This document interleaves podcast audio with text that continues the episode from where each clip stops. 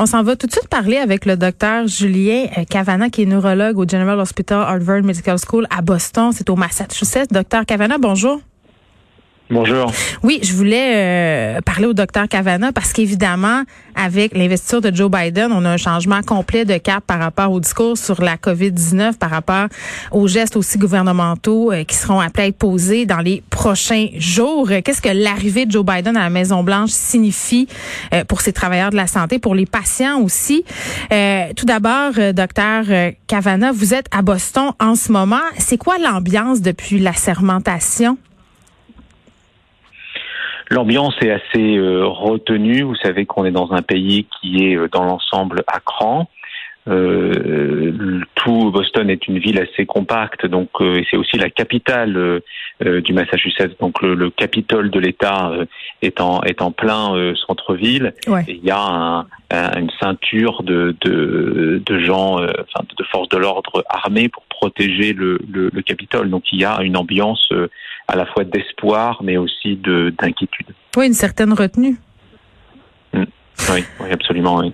Bon, euh, évidemment, euh, comme le, le soulignait Joe Biden tantôt lors de son discours, là, la planète observe euh, et je pense que l'ensemble, euh, vraiment, là, des pays, des habitants de tous les pays se réjouissent de l'arrivée à la Maison-Blanche d'un président qui va prendre la pandémie au sérieux.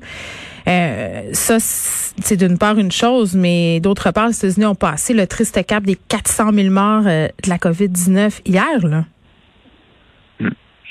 L'épidémie ici est complètement hors de contrôle. Euh, simplement parce qu'on n'a eu aucun leadership fédéral dans euh, les mesures de santé publique, dans la prise en charge des malades et de permettre aux travailleurs de la santé d'avoir le matériel mmh. et l'organisation dont ils avaient besoin. Et euh, finalement, euh, le seul euh, euh, point euh, de réjouissance qui semblait être la vaccination, euh, dont les premiers moments avaient été euh, euh, plein d'espoir, et on se disait quand même c'est à peu près ce que Trump avait fait correctement, on s'aperçoit que finalement les cinquante États se retrouvent abandonnés et oui. euh, en règle générale, on, se, on voit que, que, que Donald Trump a, a complètement démissionné, s'est complètement désintéressé du sujet mmh. depuis qu'il a perdu l'élection. Il est totalement absent.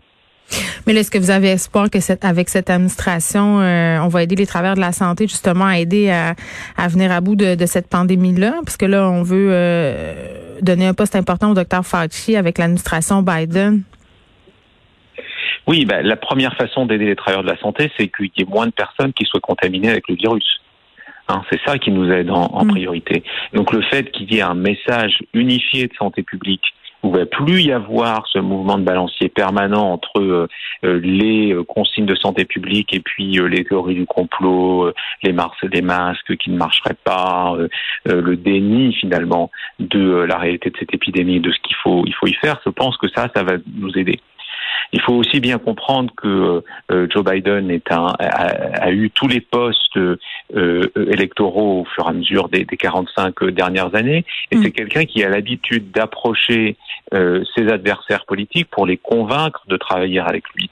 Donc moi, j'ai espoir qu'il va approcher en particulier les gouverneurs républicains pour les convaincre de euh, finalement monter à bord de ces recommandations de, de santé publique en l'échange des aides fédérales dont ils ont besoin pour faire fonctionner euh, leur État. Et ça, c'est peut-être une clé pour arriver vers un message euh, d'unité, non pas venant simplement de Washington, mais venant de toute la classe politique et dirigeante. Ben oui, puis j'en profite un peu pour vous poser la question suivante par rapport au sort des patients. Est-ce qu'on peut s'attendre à ce que leur situation s'améliore, par exemple, en ce qui a trait au coût très élevé des soins de santé là, pour les gens qui n'ont pas d'assurance? Oui, alors il y a déjà des mesures qui ont été euh, mises en place pour que les gens qui sont mal assurés soient quand même bien couverts pour prendre en charge euh, la, euh, la Covid.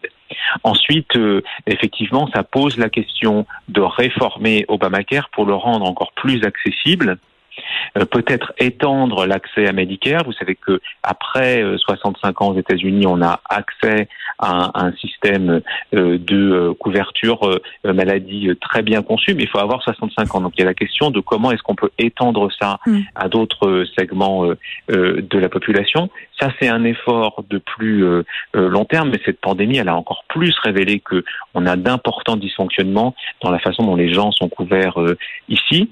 Euh, gardez en tête que euh, Joe Biden, quand il était vice-président, a été un des artisans de la négociation d'Obamacare. Donc, un, ouais. il connaît le sujet, et deux, il sait comment convaincre ses adversaires républicains de, de soutenir euh, une réforme. Euh, plus urgemment, docteur Cavanagh, qu'est-ce que vous aimeriez voir comme mesure là, dans les prochains jours, voire les prochaines semaines? Là, je vous ai, je vous ai parlé des mesures de, de santé publique ouais. et de prévention. Je pense qu'il faut sécuriser la chaîne d'approvisionnement en matériel médical de façon à ce que on ne retrouve plus jamais en situation de manquer de matériel de base, des masques, des jaquettes, des protections oculaires, et cetera. Et puis, il y a un énorme effort d'intervention du gouvernement fédéral pour accélérer la distribution du vaccin. Donc je pense que là, Joe Biden va mettre au service des cinquante États euh, la logistique euh, fédérale, militaire, et cetera, de façon à ouvrir des centres de vaccination et que euh, le, le vaccin puisse arriver, non pas dans les frigos, mais dans le bras des gens pour qu'on puisse être immunisé dans ce pays. Mais justement, j'allais vous demander comment ça se passe, la campagne de vaccination, là? C'est très inégal et euh, finalement on s'aperçoit que ce qui vient euh, impacter beaucoup euh, le succès des campagnes de, de vaccination, eh bien c'est tout simplement les moyens qui sont mis euh, à disposition par les États et aussi par les acteurs locaux euh, de santé. Je m'explique, lorsque vous avez un gros hôpital comme le mien qui est bien équipé, qui a les ressources Internet pour prendre les rendez-vous, et cetera, mm-hmm. et cetera, on a déjà des soucis, mais on y arrive. Après euh, des débuts chaotiques, on a quand même réussi à vacciner presque tout le personnel de la santé ici. Mais lorsque vous êtes en Floride avec des hôpitaux de de quartiers qui ont beaucoup moins de moyens, qui n'ont pas de système électronique de prise de rendez-vous, vous avez des files d'attente euh, pendant des heures euh, et des heures, et parfois même des vaccins qui sont euh, jetés parce que l'organisation fait défaut, et à la fin de la journée, il en reste et on n'a personne à qui administrer le vaccin. Donc ça, il faut que, euh, euh, il faut que ça s'arrête et il faut qu'il y ait le, le soutien fédéral pour euh, améliorer euh, euh, ces, euh, ces mmh. choses-là. Très bien, on va vous souhaiter bonne chance pour les prochaines semaines, docteur Julien Cavanagh. Merci beaucoup. Toujours un plaisir. Merci à vous.